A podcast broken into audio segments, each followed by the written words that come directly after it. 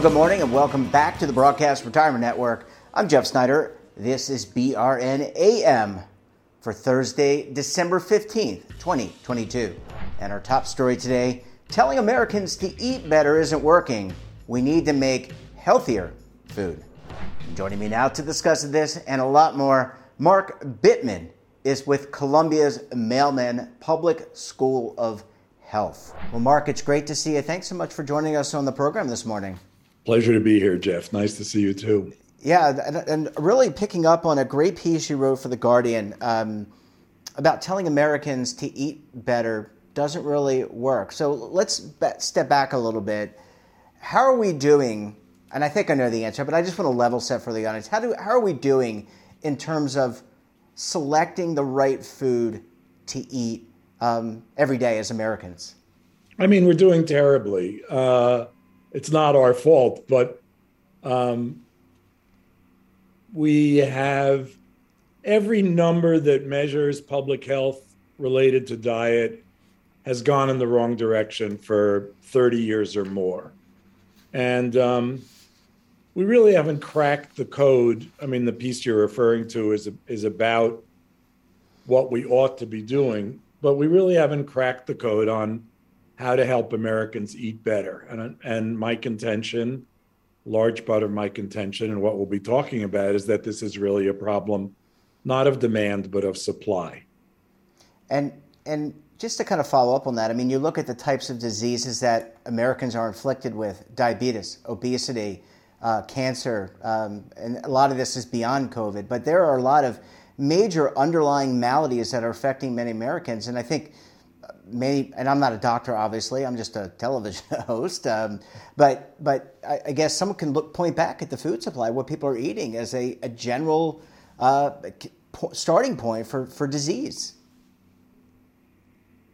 There are something like five or six hundred thousand diet-related, five or six hundred thousand deaths caused by diet-related diseases in the United States every year. That obviously um, outflanks COVID in terms of numbers of death, and and and we assume that COVID deaths are going to be in the tens of thousands in 2023, not in the hundreds of thousands. But even if that's wrong, it's really unlikely that COVID or anything else is going to kill 500,000 Americans a year for the next 20 years, which is a sort of likely guess of what will happen with diet related diseases if we don't do something about that. So, diet related diseases, that is chronic diseases, you mentioned a few, you left out, not being critical, you just didn't mention heart disease, which is a, yep. a big deal. So, diabetes, most people don't die directly from diabetes, but diabetes is a direct result of uh, of a sugar laden diet and um, of a typical American diet. And diabetes often leads to heart disease, and heart disease does kill people. So, diabetes, yeah. heart disease, various cancers are all diet related, and they and together they form the leading cause of death in the United States, as you said, out outranking COVID. Yeah, and I didn't mean to minim- as you said, I didn't mean to minimize no. uh, heart disease. It was just we get you know. Tick, ticking ticking off my ticking ticking them off as I thought about them. But you know, for we go into the grocery store, and there are food and drug, I guess, approved labels that say how many calories are is a particular product, what's the sugar, what's the cholesterol, and also when I go into great cities like New York, and I used to live in New York for 12 years, you go into look at a menu and it tells you how many calories and what's heart healthy and what's not. It just seems like we just do not make the best decisions as individuals. It's always about what tastes good here and what it triggers up here in the brain. Right, but it's not so much the decisions we make as the as the choices we're presented with. So you can mm-hmm. only choose from what's available to you. Um, food manufacturers have spent the last half century, really the last century, but especially in the last 20 to 50 years, engineering food that's designed to hit those hot spots that turn you on. And they do this, they've done this scientifically, excuse me. they've done this scientifically using MRIs and using sophisticated techniques that most of us um, don't know about or c- couldn't understand if we did. Um, so when you look at that pizza, when you look at those Doritos, when you look at that cheeseburger, when you look at that ice cream, whatever, you are habituated to be turned on by that food. When you look at that apple, when you look at that banana, when you look at that head of broccoli, you feel like I'm obligated to eat that, or I know I should eat that. But there's a further problem, and the problem really stems from what our agricultural supply provides us with. And, and um, on the, the big picture is that, that USDA and other government agencies have spent more than 100 years encouraging farmers to grow, to use modern equipment, to use hybridized seeds, to use pesticides and chemicals in order to produce maximum yields and to, and to um, establish the biggest farms the most productive farms possible. So measures of success. So measures of success are yield and secondarily profit. I mean, for most people, primarily profit, but that comes from yield. And the best technology and the best research has gone into producing corn and soybeans and secondarily some other crops, wheat, of course, and and some others. But corn and soybeans are the big two and anyone who's been to the Midwest knows that you can drive for miles and miles, sometimes hours and hours, and see nothing but corn and soybeans. Now, then the question is we know we don't eat a lot of corn and soybeans. I and there's something like 1,500 pounds of corn produced per capita per year. Most of us might eat three pounds of corn directly per year where's the rest of that going? And the answer is some of it goes to ethanol, which is a problem, not a diet related problem, but it is a farming problem and an energy problem. But we don't, you and I don't need to go there. Some of it goes for cheap animal food um, to produce industrially raised animals, and we can get into that. And some of it, the rest of it goes into producing junk food. And it's junk food now more increasingly called ultra processed food by by nutritionists and scientists. It's ultra processed food that is really the cause of these diet related diseases. And this is the key statistic and the only statistic I really want to give you. 60% of the calories in the American diet now come from ultra processed foods, which means our choices, the majority of our choices in the supermarket are bad for us. So, regardless of what we're triggering, triggered by, what we crave, what we think we like and we think we don't, we are presented with 60% of the options we're presented with are not good for us. So, if, if we all chose to eat brilliantly starting tomorrow, fruits and vegetables and whole grains and legumes and the usual, blah, blah, blah.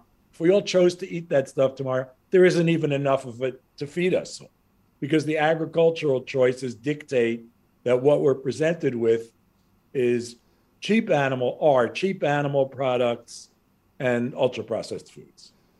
Well, Mark, I, thank you for that. And I want to take a very quick break because when we come back, I want to talk about solving this issue. How do we how do we get from point A to point Z and a better American diet and also a better international diet as well? You're going to want to stay tuned right here on BRN AM.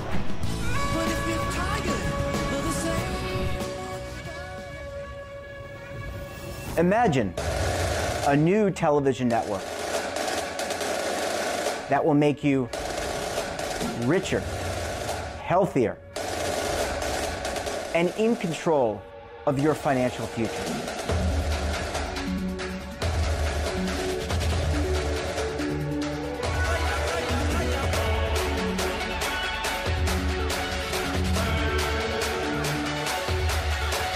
This network is for the policewoman in Nashville, Tennessee, the baker in Dubuque, Iowa, the teacher in Lexington, Kentucky. We want to make the idea of savings and retirement culturally relevant. But what do you see as a defining issue of the midterms? especially for the smaller businesses. I mean, they are the lifeblood of the American economy.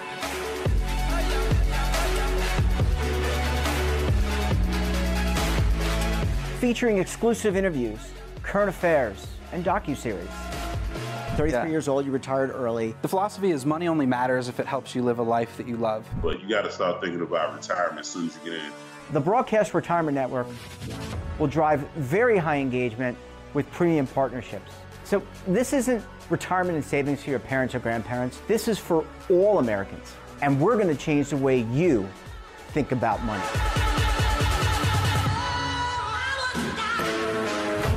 Welcome to the next frontier of retirement and savings. This is BRN, the Broadcast Retirement Network. Are you stuck with a low credit score? A credit report and score that's causing you to be denied credit or pay higher interest rates than others for the same things? Then do what Terrence did and call Credit Repaired for your free credit evaluation to help restore your credit. I started thinking about buying a new house and my score wasn't where I needed it to be. I called and spoke with one of the representatives, and we just had a good conversation, and I, I liked what he was saying. Just one call for his free credit evaluation was all it took to start back on the track to repairing his credit. I'm seeing the deletions and I'm getting the report, so I know something's being done. It does make a difference to me. All it takes is one call to get started. Credit Repair has given me a second chance to have a better credit score. Don't let a low credit score hold you back another day. Do what Terrence did and make the call for your free credit evaluation. Call 800 819 4152. That's 800 819 4152. Again, 800 819 4152. Welcome back. We're talking this morning to Mark Bittman of Columbia's Mailman School of Public Health. Well, Mark, thanks so much for sticking around for segment number two. Really appreciate you uh, joining us this morning and appreciate the conversation. Well, it's important stuff. I'm happy to talk about it. Absolutely. And as you, I got to I got to be honest, and as you were ticking off Doritos, pizza, I was starting Your mouth to started watering. I, my mouth started watering. So I was, you know, I, am not. Uh, I'm susceptible to that marketing as well. We all okay. Are. We all are. We all are. Everybody they, they, eats junk food. There is not anyone who tells you they're not eating junk food is either a liar or really an exceptional person. That's right. That's right. They're like in the top half a percent of the population out there. Okay, so let you, you kind of laid out the problem, and it's a problem that has evolved over the last hundred years or so, and we've gotten to this point. Let's talk about the solution or your solutions. How do we get a healthier food uh, supply and vis-a-vis have healthier individuals and lower the cost of health care for all of us? And by the way, it's even higher in retirement. Um, it's interesting if you look at a graph of healthcare costs versus food costs. The more countries, the more individuals in countries spend on food, the lower the health costs. And the less people spend on food, the higher the health costs.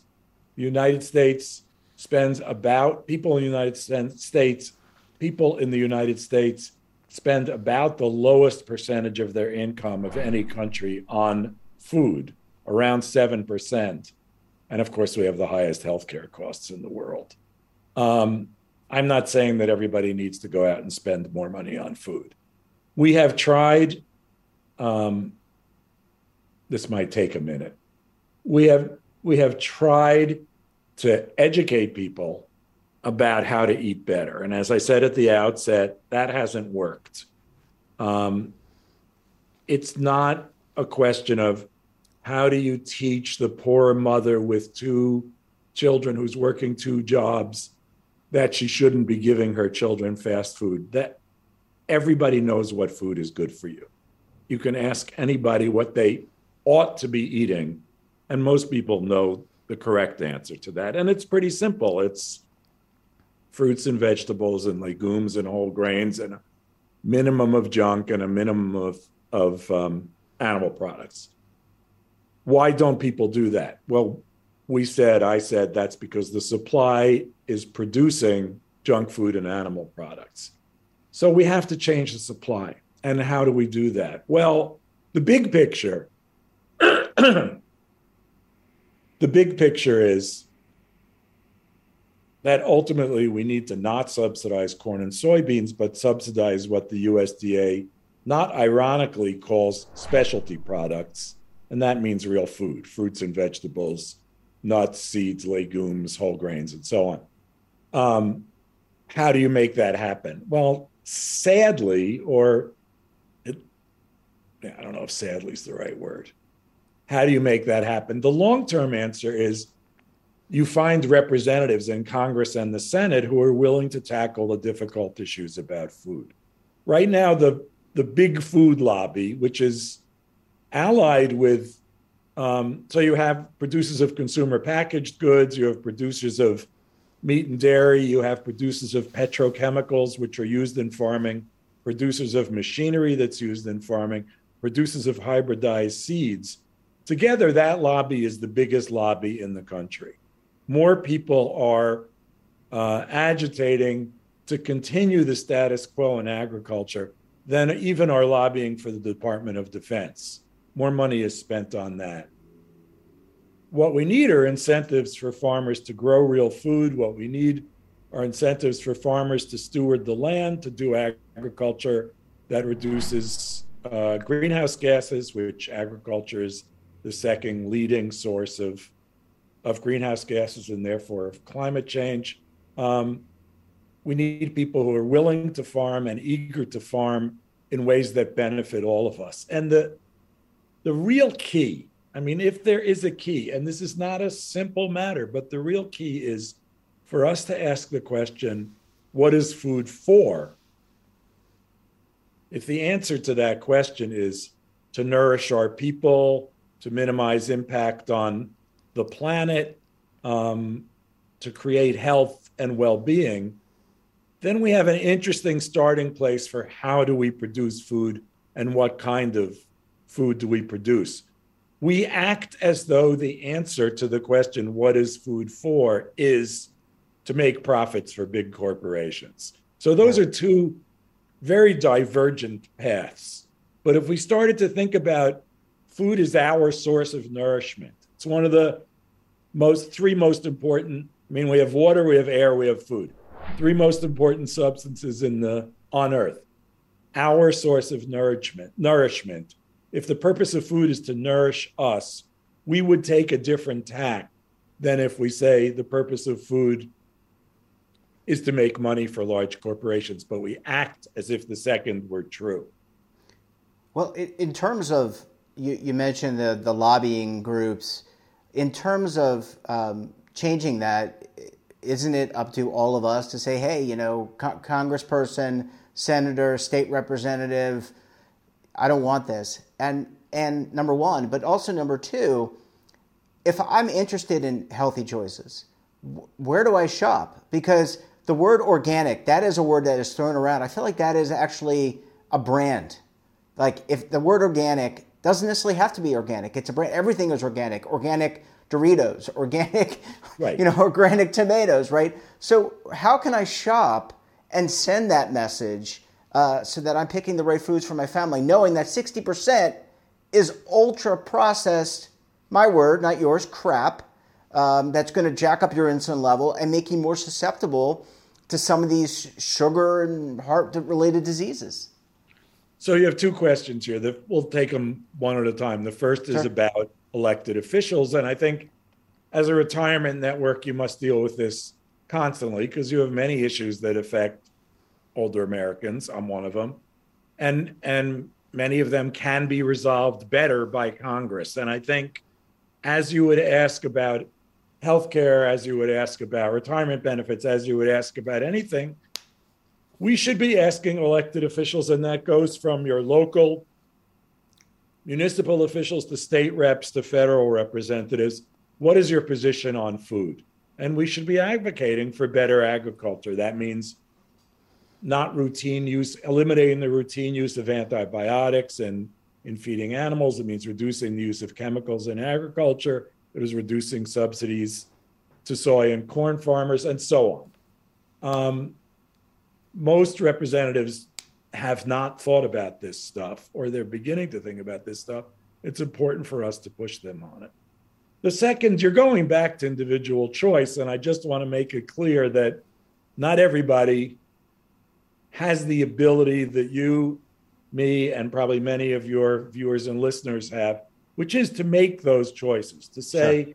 I can afford to buy whatever I want to buy. What should I buy? But the answer to that question is pretty simple. You should buy food that's in close to its natural state as possible, that looks like food, that doesn't have 57 ingredients, that you could make yourself, that your grandmother or your great grandmother would recognize as food. Those are the things that that we should be buying. And they are kind of everywhere. And and those of us with time and money can buy them. So that answer is pretty simple. It's just that it can't be acted upon by everybody in the country. Yeah. Yeah, you bring up a really good point, and there are people who socioeconomically can't afford to do that for whatever reason. Right. Well, um, many of them are on fixed incomes, as yep. as are most retired people. So absolutely, absolutely. And and by the way, I can only imagine what inflation, even though it came down a little bit today, I think seven point one percent, it's pretty high.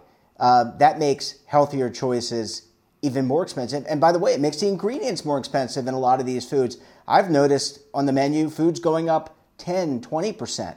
So mm. that's that has a significant impact. I guess my last question for you, Mark, uh, just to put it in context, you know, we're, we're always told eat a healthy diet and exercise. And again, I'm 50 years old. I try to exercise every day. But can you out train a bad diet? So if you get on the elliptical, for example, for 30 minutes and you do all the things that the American Heart Association says to do to get up to your target heart rate, can that outperform eating a 60% ultra processed food diet?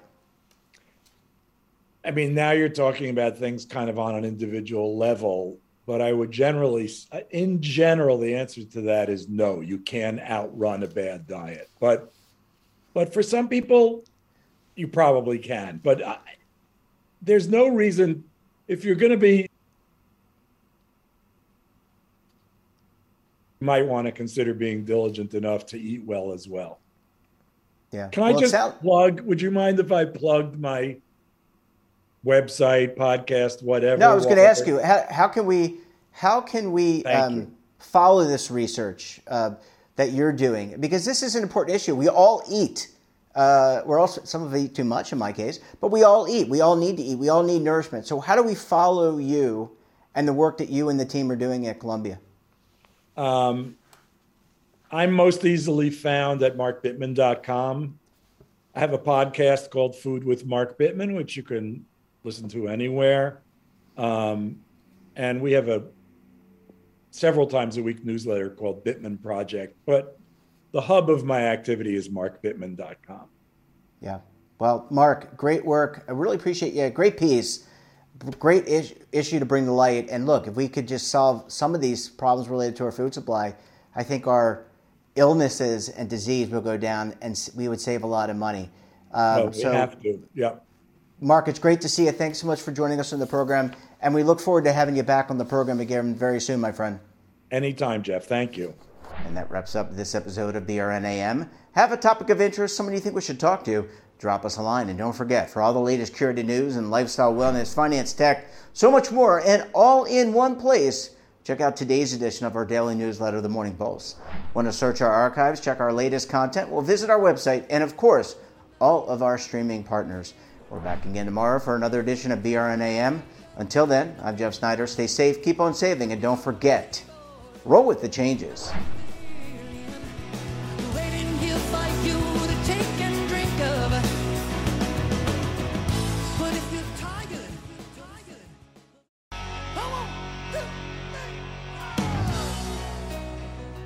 Now is your opportunity to co create content around any topic on the first lifestyle and wellness network. Reach a global audience through our platform and co own exclusive branded content. All of our programs are available on demand and also as audio only podcasts, so you can take us on the go. Broadcast Retirement Network, available anytime, anywhere, and on any device tax audits, tax liens wage garnishments. Every day we hear stories like this about good folks who are simply struggling to pay their bills. Each of them are living a frightening IRS tax nightmare, and they are afraid it will destroy their lives. I'm a divorced single mom, and my ex husband left me and the kids with a lot of unpaid bills, including unpaid taxes. I was really starting to show my stress on my kids because the IRS had sent me a letter demanding a huge payment from me. I couldn't afford it. So then the IRS was threatening to garnish my wages. I'm already living paycheck to paycheck. That would have put me over the edge financially. It truly seemed hopeless, but then a friend at work told her to call the tax relief line. The people at the tax relief line, they told me about something called innocent spouse relief. They worked it out so that all of the taxes from my ex are not my problem. I don't know how that works and, and I don't care. All I care about is that I don't owe the IRS a dime and they are not going to take my paycheck. Even if it seems hopeless, you should call the number on your screen right now. There is absolutely no cost for the call or the consultation. You are under no obligation. If you are worried that the IRS could garnish your wages, seize your assets, even take your home, call us right now. The Tax Relief Line is here to help you. Now you have a knowledgeable, professional team of tax experts that are ready to negotiate with the IRS and fight for you to save you money. The Tax Relief Line's professionals have successfully negotiated thousands of cases, reducing and sometimes even eliminating the tax debt for their clients. It's very easy to get started. Simply call the number on your screen right now. You don't have to live in fear anymore. The call and the consultation are free.